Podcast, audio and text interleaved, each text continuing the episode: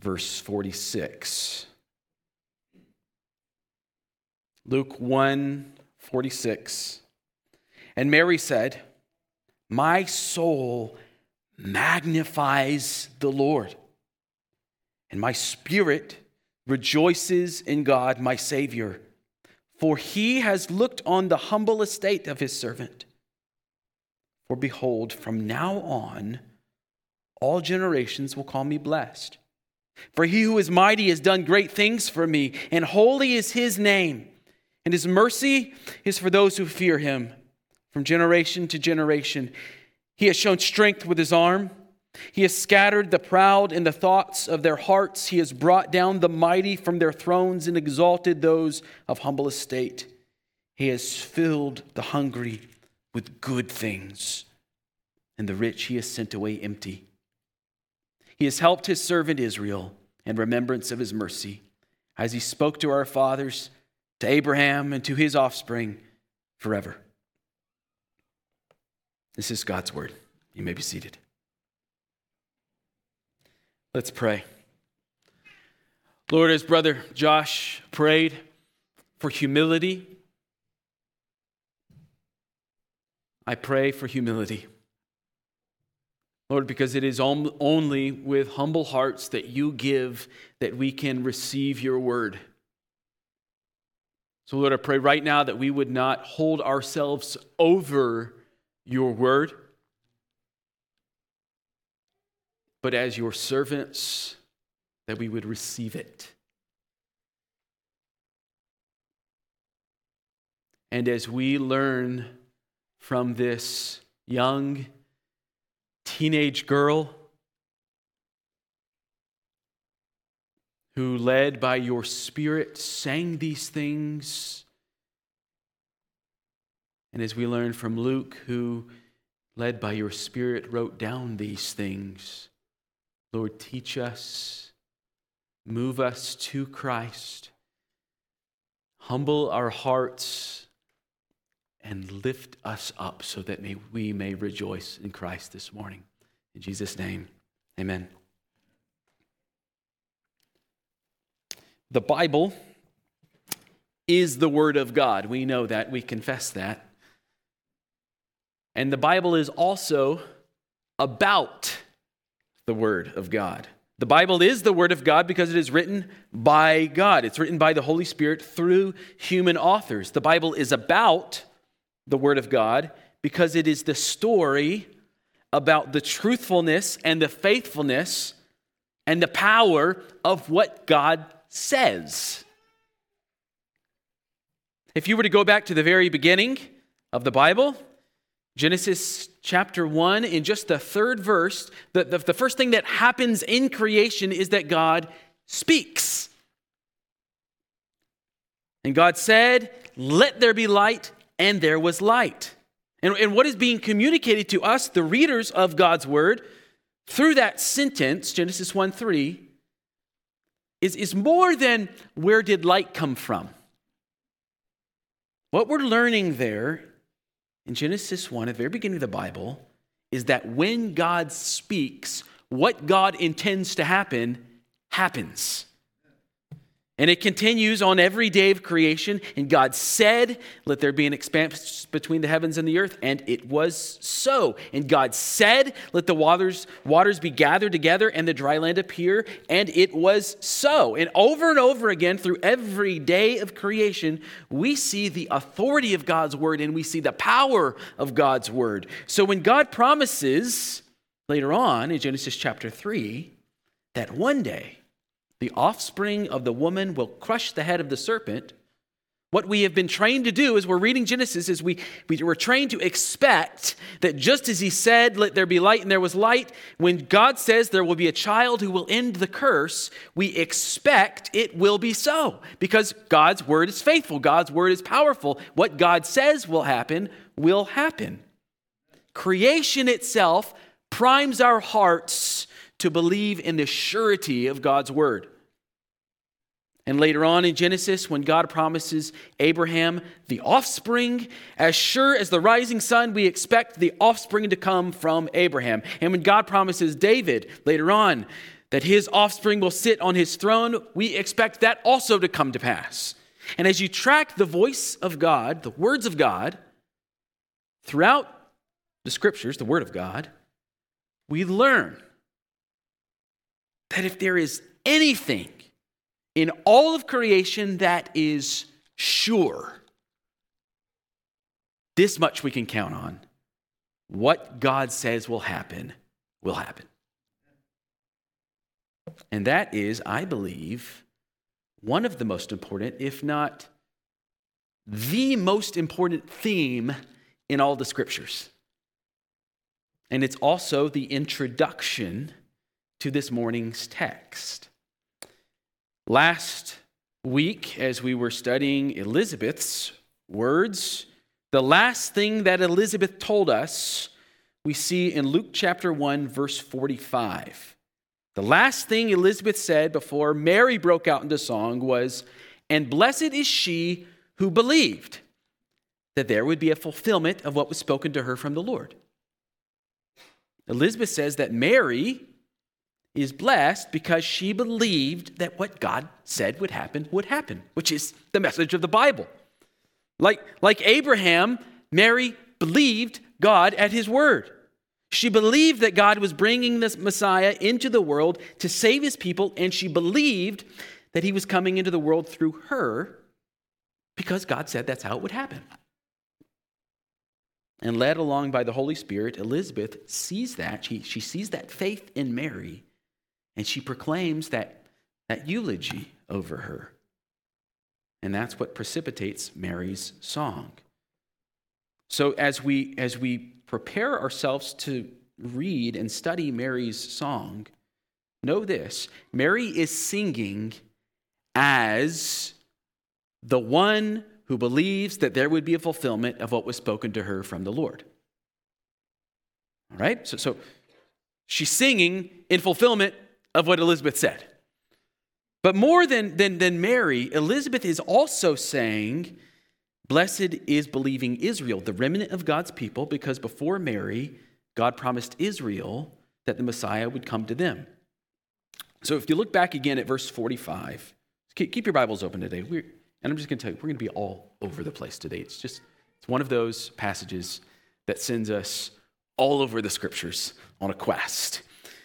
And so uh, in Luke chapter 1, verse 45, when, when Elizabeth said, Blessed is she who believed, that pronoun she is used intentionally, ambiguously, because Israel is also sometimes spoken of as God's bride. So blessed is she, Mary, and blessed is she, God's bride, Israel. So blessed is Mary, who believed a Gabriel's message from God, and blessed is faithful, believing Israel, the bride, who believed that God's promises would be fulfilled in the sending of Messiah.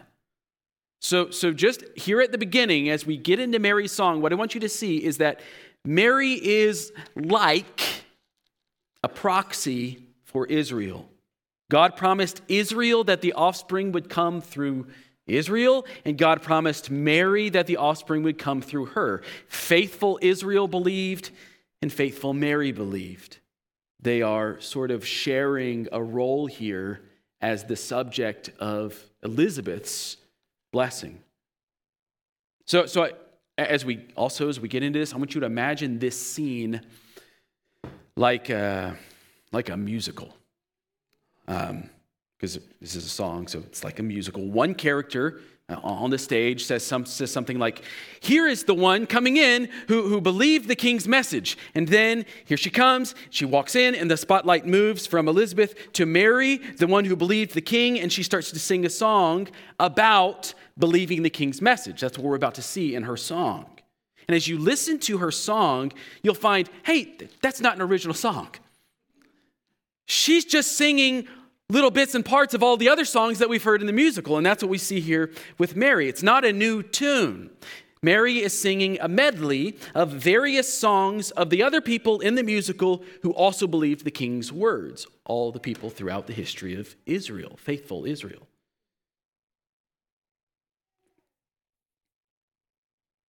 Moses' song is in Mary's song, the song from Exodus 15 that we read. And just so you know about that Exodus 15 passage, remember last week when, when um, John the Baptist is leaping and turning in, uh, with joy in Elizabeth's womb?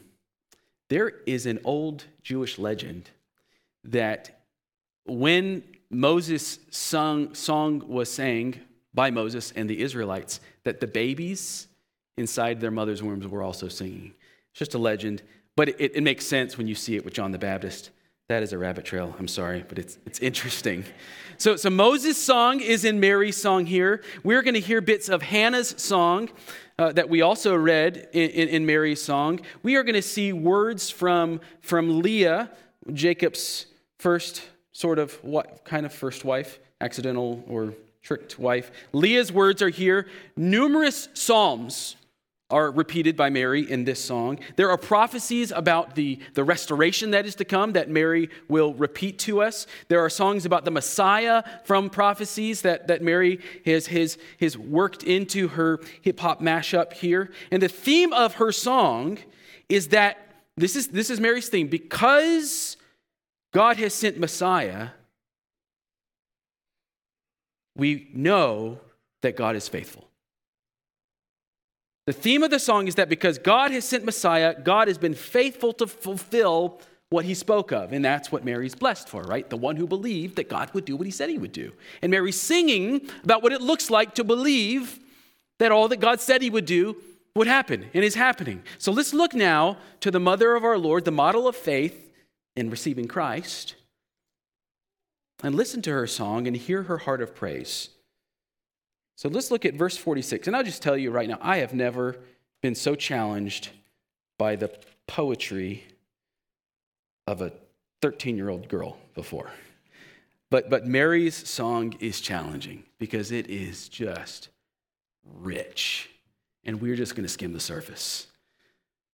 Verse 46 and Mary said, My soul magnifies the Lord, and my spirit rejoices in God my Savior. So this is very similar. What Mary's doing here is very similar to what we heard from Mary in Caleb or from Hannah. Caleb was reading Hannah's song from 1 Samuel 2. This is very similar to that song. When, when, when Hannah sang, My heart exults in the Lord. That's what Mary's doing. Her heart exults in the Lord. And this is also very similar to Psalm 35, verse 9, where David sings, My soul rejoices in the Lord, exulting in his salvation.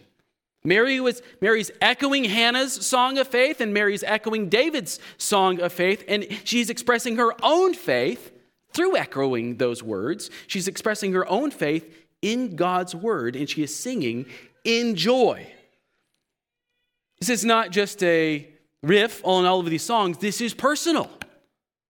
This is Mary's faith is, is personal, it's real, it's intimate. She's saying here that her entire being is uplifted by what has happened. That's what that parallel, parallelism between my soul and my spirit is. She's saying, All of who I am, every bit of me, is rejoicing in God. Her soul magnifies the Lord, her spirit rejoices. That's all of who she is. That's a, a biblical parallelism in, in, the language there. It's, it's all every bit of her. Her soul magnifies the Lord. That means that because of the gospel, because the Lord has fulfilled his promises and has brought the Christ child, the Savior, the Lord is now somehow made bigger in her heart. He's magnified. God really is, and this is, this is a theological reality, God really is magnified in Christ's arrival. Christmas magnifies God. The, the Lord is revealed in the person of Christ. He's, he's bigger to us. He's visible to us. And so we know him more closely. He's, he's bigger to us because his love is made known to us in Christ. His grace and mercy are made known to us in Christ. His power is made known to us in Christ. God is revealed in Christ. And so he's magnified. Just think of a magnifying glass. He's bigger to us through Christ. This is more than just abstract theology. This, this is happening in Mary's soul, in her being. She's experiencing this. Have you experienced this before? This magnification of God in your own being? Maybe some, some aspect of who God really and truly is has become more real to you, more sure to you. And so God Himself has become more glorious in your mind. Now, in Himself, God hasn't changed, has He? But through the renewing of your mind, your perception of God is changed. And so He's magnified, He's bigger to you. Certainly, this happens when we receive Christ in faith. But it doesn't stop at our conversion. This, this magnifying of God also happens when we experience who God is in His faithfulness, His power, His mercy, His compassion. Maybe there's been someone that you have been praying for and praying for and praying for that they would finally come to saving faith. And then the Lord answers your prayer, and He is made bigger to you.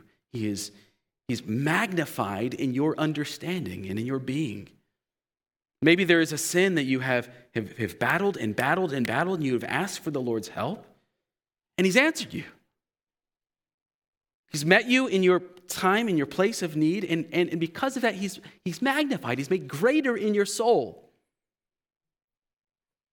It could simply be that you're seeing something in the scriptures, you're reading God's word, and something about who God is just fills you. You've not seen it before, but now you see it. When I, when I was a freshman in college, I, I, I began studying the book of Romans, and I got to those, those more difficult passages in Romans 8 and 9 that, frankly, I'll just confess, I didn't believe them. I was, I was raised Arminian. I was raised to not believe Romans 8 and 9. And I didn't believe what the Bible said about who God was. And I remember sitting there as a student in the student union, reading those passages and being struck to the heart. If this is who God is, I've had too low a view of God. If God is sovereign over salvation, as Romans says he is, then I have been thinking of God as too small, and I repented. I repented of my man centered faith, and the Holy Spirit in me enlarged my understanding of who God is. The Spirit magnified God in my soul. That, that ballooning of her estimation of God is what Mary is experiencing here. This, it's an enlarging, a, a, magnification of God. And she is seeing God more for who he truly is, and she is in awe. My soul magnifies the Lord in my spirit. That, that, that, that quickening bit of who she is, my spirit rejoices. And rejoicing really is this is this is mark mark my words, mark God's word. Rejoicing really is what happens as God becomes greater in our hearts. As we become more aware of who he is, we increase in joy by necessity. It is a fact of creation. We increase in joy as we come closer to who God is. What is the chief end of man? To glorify God and enjoy Him forever. Or you could say, to magnify God and rejoice. It's the same thing. That's what Mary's doing. She's, she's, she's living out the chief end of, of man. When, when God increases in your soul and your, your joy also increases because you're doing what you were designed to do. And the opposite is also true, and you know this. When it is not God, but it is you who is greater in your mind, when your estimation of yourself is magnified, God is diminished and joy decreases. The more you think of yourself, the less joyful you will be. The more you think of yourself, the less joyful you will be. And here's why that happens when you believe yourself to be greater and worthy of adoration from others, no one will ever do that well enough. No one will ever, no one can ever meet your lofty expectations of how others should treat you. No one will esteem you as highly as you esteem yourself. And so the result is you will be socially anxious and frustrated and bothered and miserable. Why, are, why aren't people treating me the way I expect? That'll be the theme of your self talk. And then what happens? You get down on yourself because you aren't meeting your own expectations of your high view of yourself. And then and then disappointment comes on top of already disappointment and sadness and anxiety start to pile up on you and you go further and further down into misery and despair. Not because of low self-esteem, but because of too high an estimation of your own importance. And because there cannot be two greatest beings in your heart. Your elevation of yourself necessarily minimizes God in your being. God is minimized. And this is the opposite of magnifying God, isn't it? When you are big in your own thoughts, God becomes small. When God is big in your thoughts, you become small. One leads to despair, the other leads to joy. Friends, follow Mary's example. Lower your estimation of yourself and increase your estimation of the Lord. Magnify the Lord. And by the grace of God, your bitterness and your despair will start to melt away and joy will fill its place. And how does that happen? Well, Mary tells us the mechanism by which that happens, she tells us in verse 48, and this is the secret of her joy. For he, she's recognizing something magnificent here, for he has looked on the humble estate of his servant. So Mary magnifies the Lord and rejoices because he has looked on the humble estate of his servant. You hear in, in Mary the same expression of faith that we heard in Elizabeth last week. You remember Elizabeth asking, Why is this granted to me that the mother of my Lord should come to me? Mary is saying the same thing. This humility that Mary expresses and the, and the humility that, that Elizabeth showed us, is, this is a spirit born characteristic of all who are of faith, and this is the source of Mary's joy. You see, when your, when your estimation of God is magnified in your heart, your estimation of yourself is low, then, then when God causes you to know Christ as Savior, when you realize that Christ is the one who has died for you and forgiven you in your, your, your sinful, undeserving, worm like, lowly state, then your heart is filled with joy. Real joy, true joy. Joy that comes from Him and not from you. You cannot receive Christ in a place of pride you absolutely must first know your lowly estate. And that revelation comes from the Spirit who prepares your heart for Christ. And then here's the bump. If God shows his love for you in that way, in Christ Jesus, if he has shown you, even you, his mercy, you realize that. And then nothing else matters. What does it matter what others think of you if the God of all creation has given you his Christ? if he has shown his love towards you. The Lord of all creation has loved you, he's redeemed you. Your joy is now no longer in yourself, but in him, isn't it? Your joy is now in him and not in you. And that's what Mary is experiencing. That's why she's singing with joy. Her joy is in the Lord and not in herself. And she knows that what is occurring is great. She knows the greatness of her privilege in receiving Christ. Look what she says of this privilege in verse 48. She's giving more reasons why her soul is magnifying the Lord. For behold, from now on, all generations will call me blessed. Now, before we get to the personal side of this for Mary, we need to see that this, all generations will call me blessed, this is a fulfillment and a reference to Psalm 45. If you're taking notes, write that down. So I don't have time to exposit the entire psalm, but it would serve your soul well to read Psalm 45 and see what Mary is singing about here. So Mary's words are a quote from Psalm 45 or Mary, Mary's song. Remember, Mary's song is a mashup of, of, of, the Old Testament. And this line is directly from Psalm 45. And that's massively important to understanding the meaning of what she's singing. Psalm 45 is, a, is, is, is about a king and the blessed woman he chooses to be his bride. That's what that psalm is about. And the psalm says the king is anointed by God, and somehow this king is also God. And he's bringing righteousness and he's going to rule over his enemies. Now, who does that sound like? It's Messiah, isn't it? That's a Messiah psalm. Clearly, only the Messiah is anointed by God, and only the Messiah is both God and man. Psalm 45 is about him.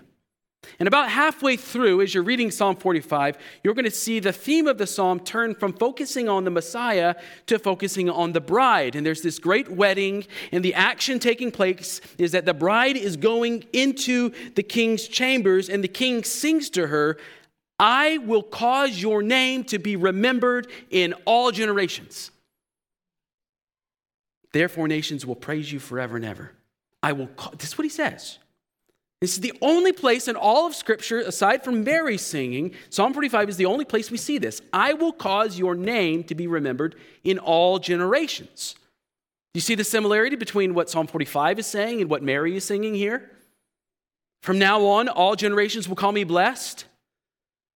And the, and the, the reason for singing is the same. Like Psalm 45, Mary is celebrating the arrival of the Messiah. He's come to her.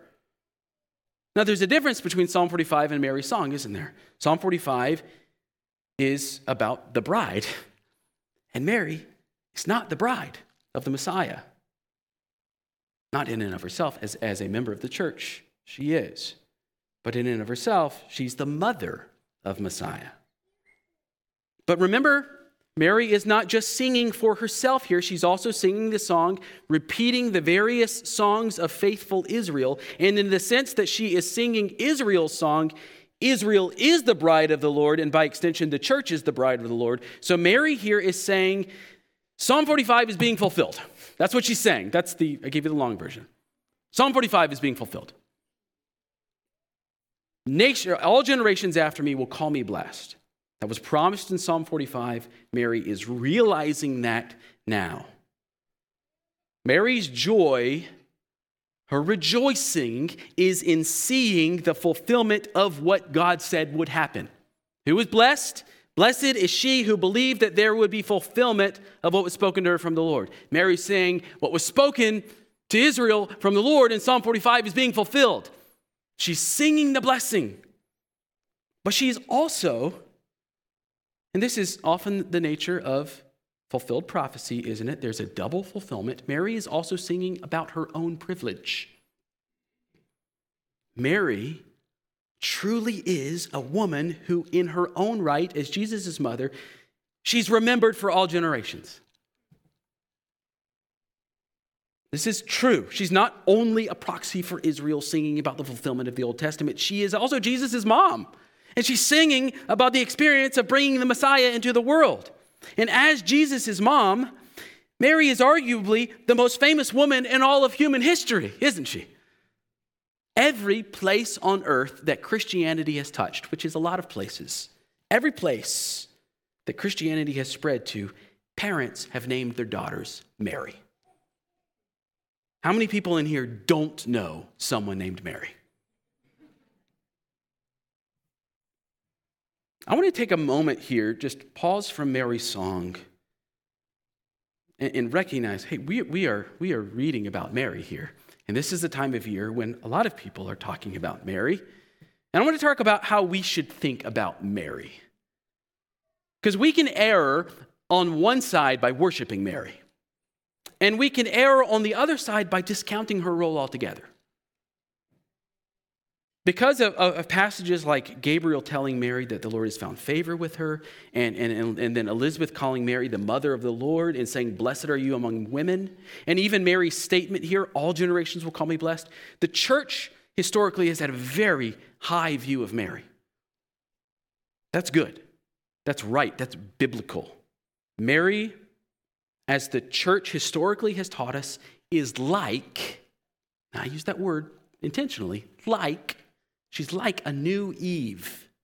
Justin Martyr in the 160s AD, so a long, long time ago, said that Eve listened and believed the voice of the serpent, and so conceived his word and brought forth sin and death, while Mary listened to the voice of God and believed him and conceived the word of God, the Christ, and so brought forth life. There's a comparison between Eve's unbelief in God's word and Mary's belief in God's word. Eve's pride in the entrance of sin into the world and Mary's humility at the entrance of Christ. Those are good comparisons, aren't they? Those are, those are good connections for us to make. We, we do well to see that, that what the Lord is doing through Mary, and in these cases, we can see that Mary's faith is, is an example to us. Don't be like Eve, be like Mary. The error comes when you take it too far. So the Roman church and the Eastern Orthodox churches have an argument that goes something like this Premise one Mary brought the Christ into the world. Is that true? It is. That's true. She did bring the Christ into the world, but it's more accurate to say that the Father sent the Son into the world. But we can't ignore Mary did give birth to him.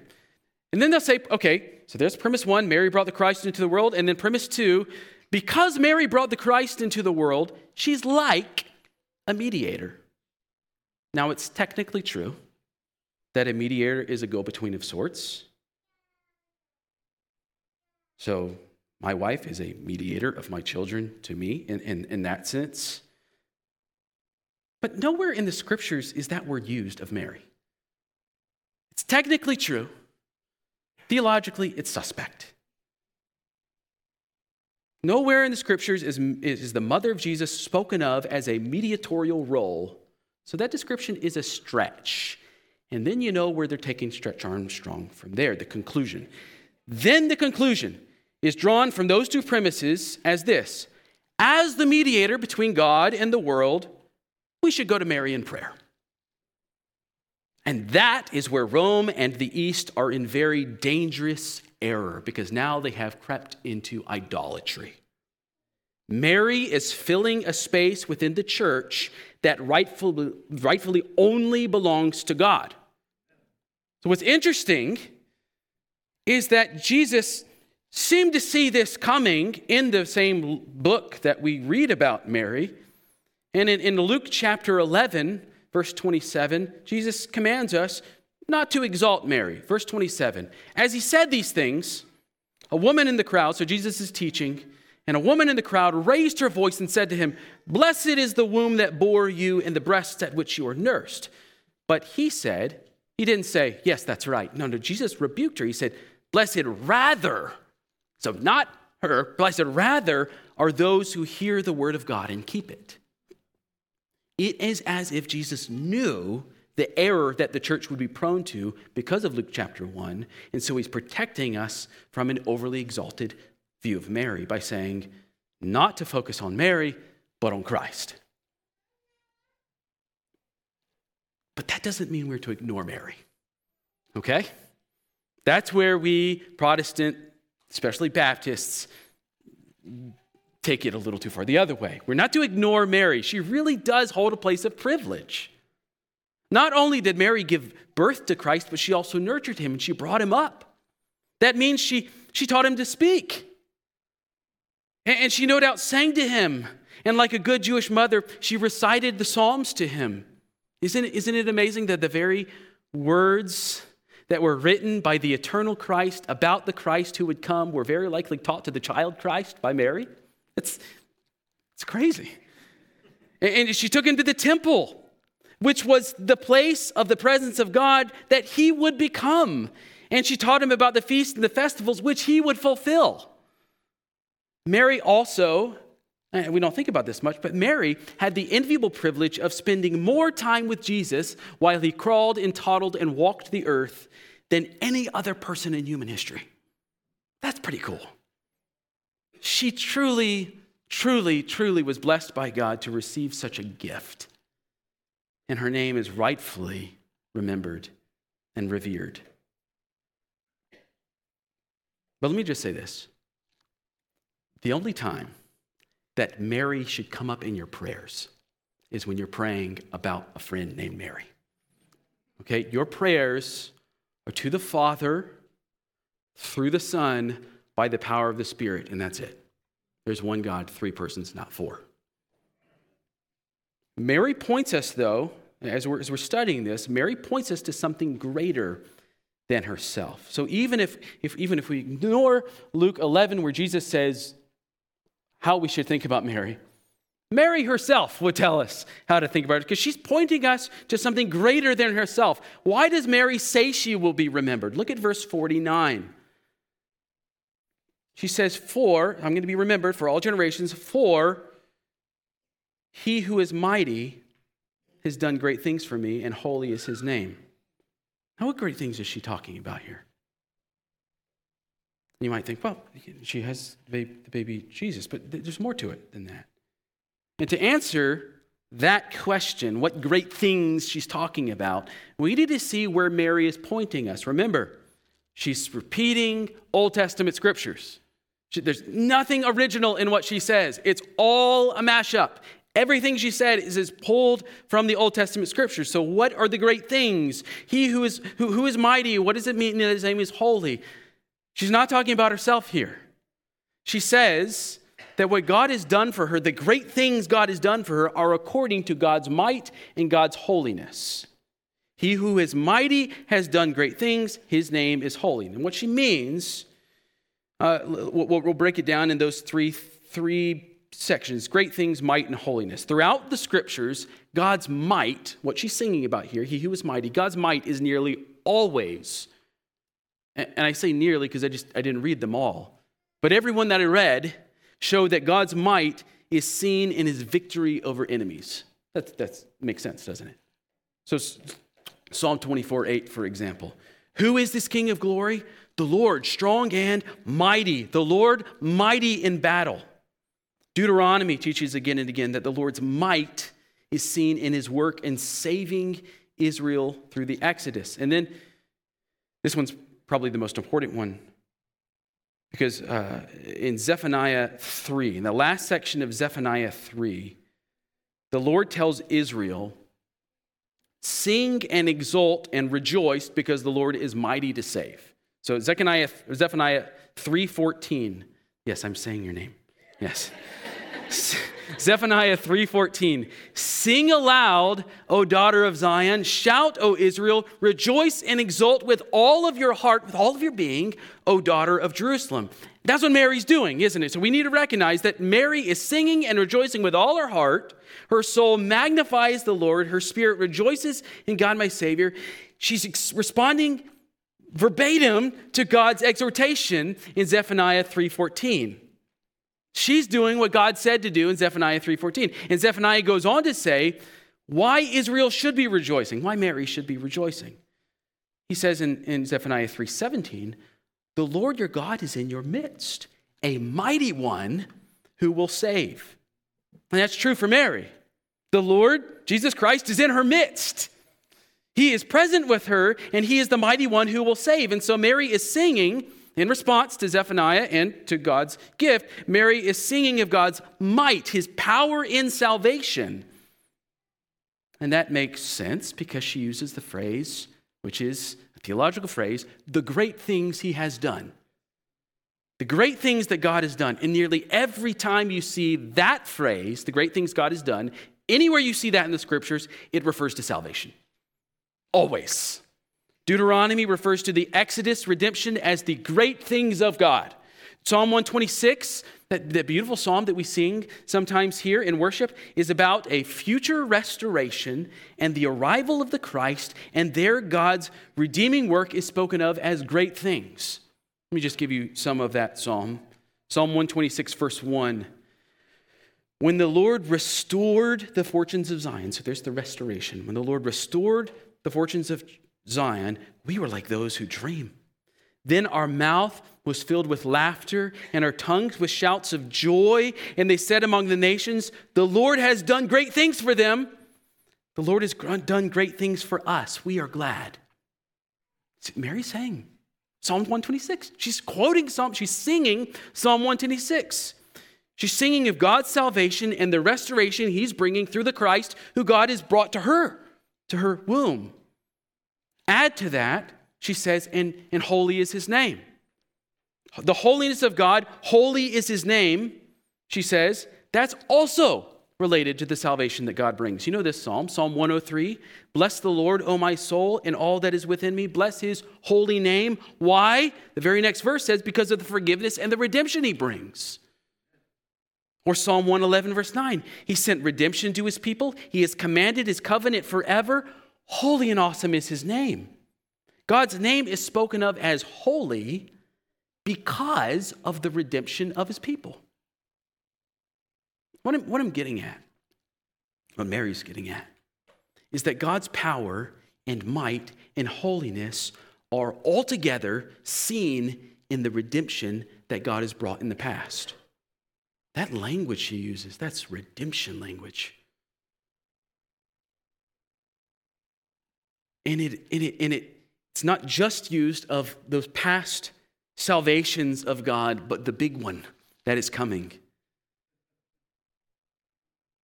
God's might and his holiness and his power. They're seen in, in the promised salvation that is to come in the age of Messiah. And Mary knows that. That's why she's using that language. The subject of her song, the subject of Mary's song is the salvation that the Lord is bringing through Jesus. She's not singing about herself. She's not singing about her greatness, but about the work of God, the faithfulness of God. She believes what the Lord has said, and she's showing us how it is being fulfilled, and she's sitting there in the front row, pointing to all of the fulfillment throughout the scriptures that is happening with her and bringing the Christ. Now, normally when we think of, of might and holiness, we don't set those attributes besides, beside mercy. But with God, his power and his might and holiness are inseparable from his mercy.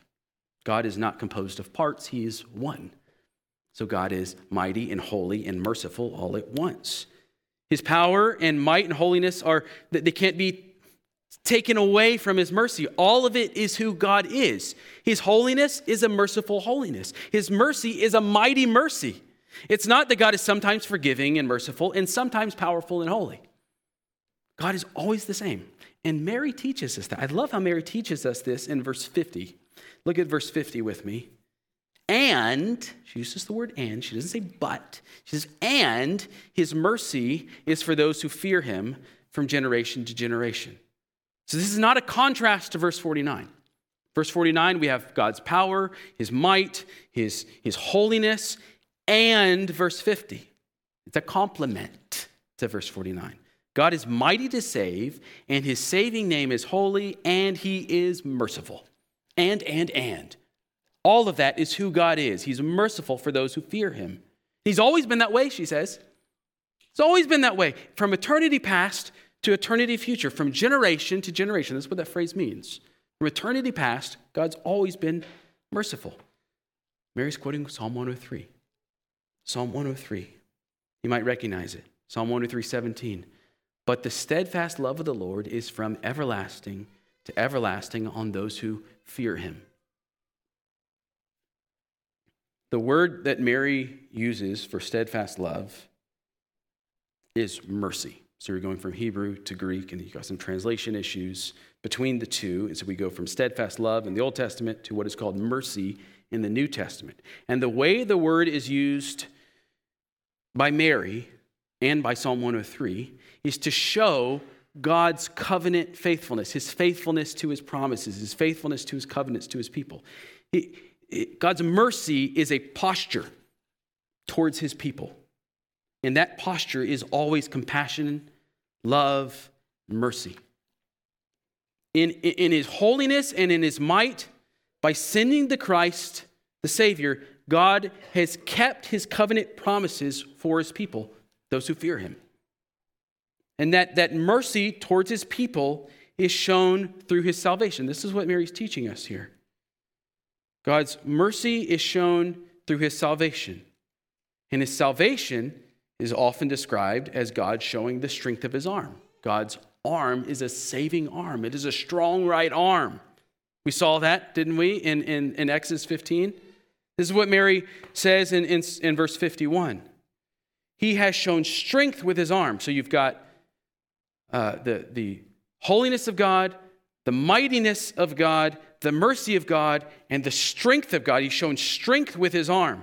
And that's how, how Moses puts it as well. In Exodus, God redeemed his people with his strong right arm. And Mary is saying God is redeeming us with that strong right arm again. Exodus 15 13 says, You have led in your steadfast love. There's that word again, the word we translate mercy. You have led in your steadfast love the people whom you have redeemed. You have guided them by your strength. There's that arm, that strength, to your holy abode.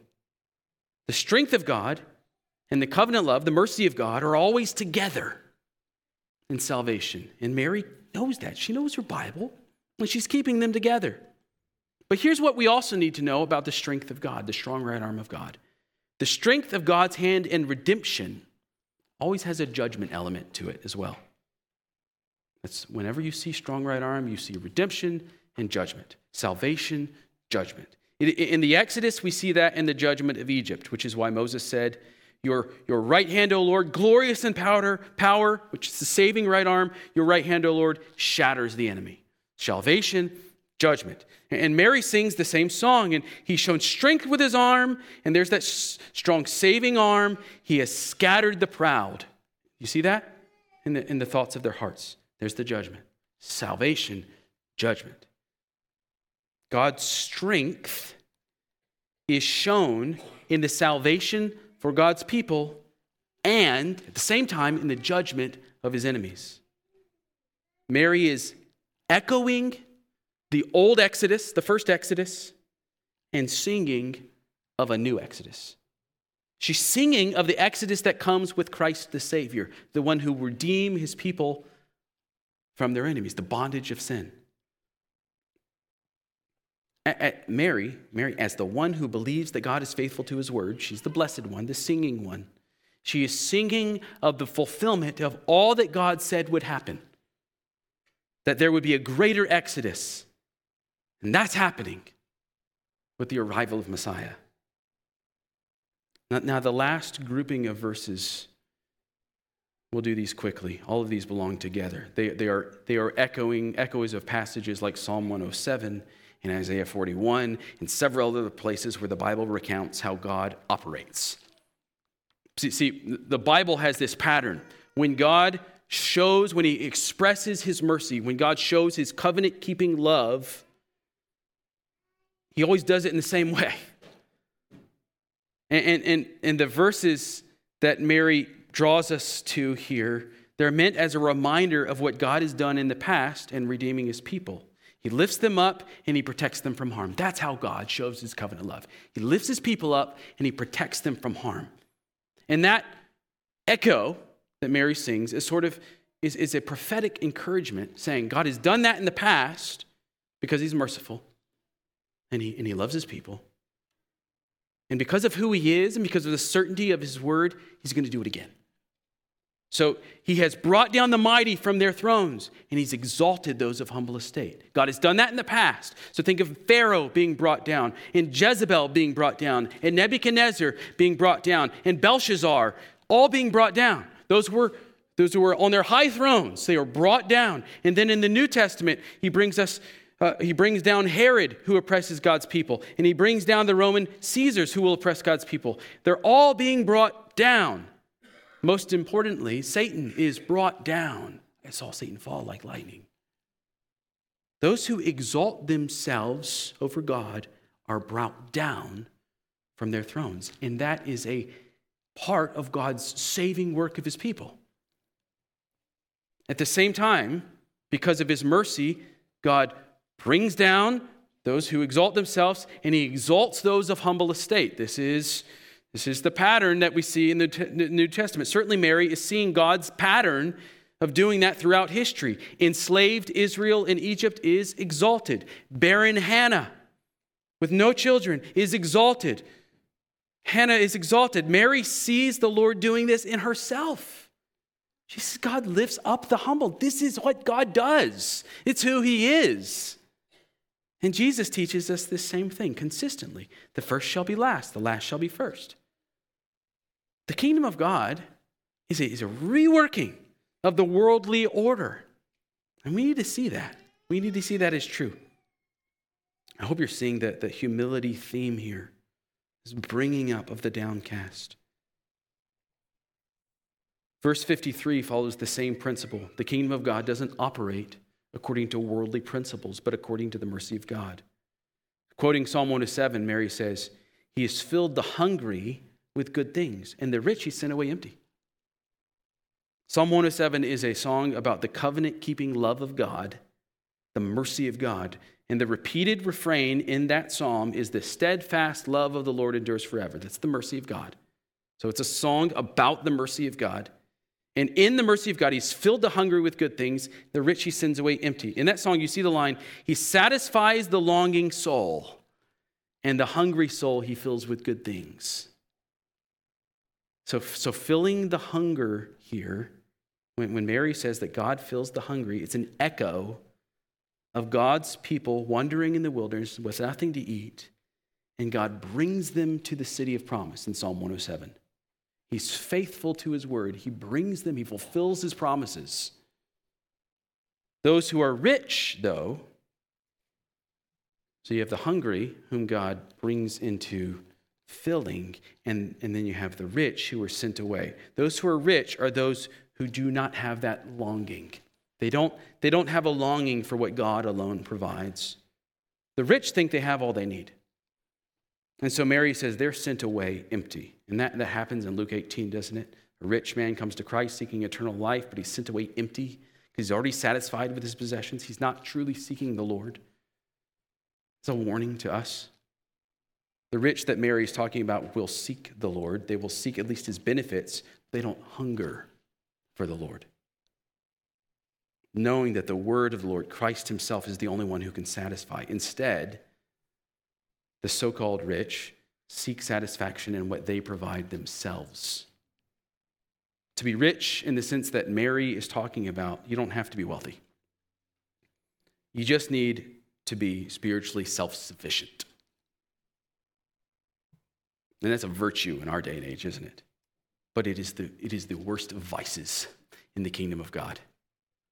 The people that reject Christ, the, the, the people that are sent away empty, they're not atheists. Not most of them. If you were to have a spiritual conversation with a regular Joe from the street, and you were to find out, and he tells you, I'm not really interested in Christianity, it's not because he doesn't believe that there's a God. Rather, he'll tell you, no, no, no, religion is just not something I want. I have all that I need. How many times have you heard this? I'm fine. What he's saying to you is, I'm not hungry. He's saying, I'm rich. He's literally full of himself. He's not hungry, he's full. Friend, are you hungry? Are you hungry? Or are you self sufficient and self satisfied? Are you full of yourself? Or are you hungry for the Lord? Because if you're hungry for the Lord, if you know that, that, that, there is no satisfaction to be found in this world, if you know that the true joy is found in hoping in Christ, and that the ultimate satisfaction of hoping in Christ will be found at his return, if you know that, then you're hungry, and he will fill you with good things in this life because he's faithful to his word. That's what the last two verses say. God is faithful to his word. He's helped his servant Israel in remembrance of his mercy as he spoke to our fathers, to Abraham, and to his offspring forever. And Mary is concluding her song by singing Psalm, uh, Psalm 98 and a little bit of Micah 7. She's singing that because of God's steadfast love, because of his covenant keeping mercy, he has fulfilled all of his promises, going all the way back to the promise to Abraham, the promise to bring the offspring into the world who would bless the nations. She's saying, in conclusion, that, friends, Mary's song is about Jesus. Let me just put it that way. Mary's song is about Jesus. Mary is singing that all of those Old Testament promises of God are ultimately about Jesus. It's all about Jesus. Just as the Holy Spirit through Elizabeth said, Mary is blessed because she believed that all God promised would come to pass in Jesus. Brothers and sisters, you are blessed if you believe that God has been faithful to his word in bringing Jesus, the Christ. To believe God at his word, to believe that Jesus is the Christ, to receive the word of God is to receive Jesus as your Christ, your Lord, your Savior. To be hungry for the Lord is to look forward to the return of Christ. And as he says, he's coming soon. Let's thank him.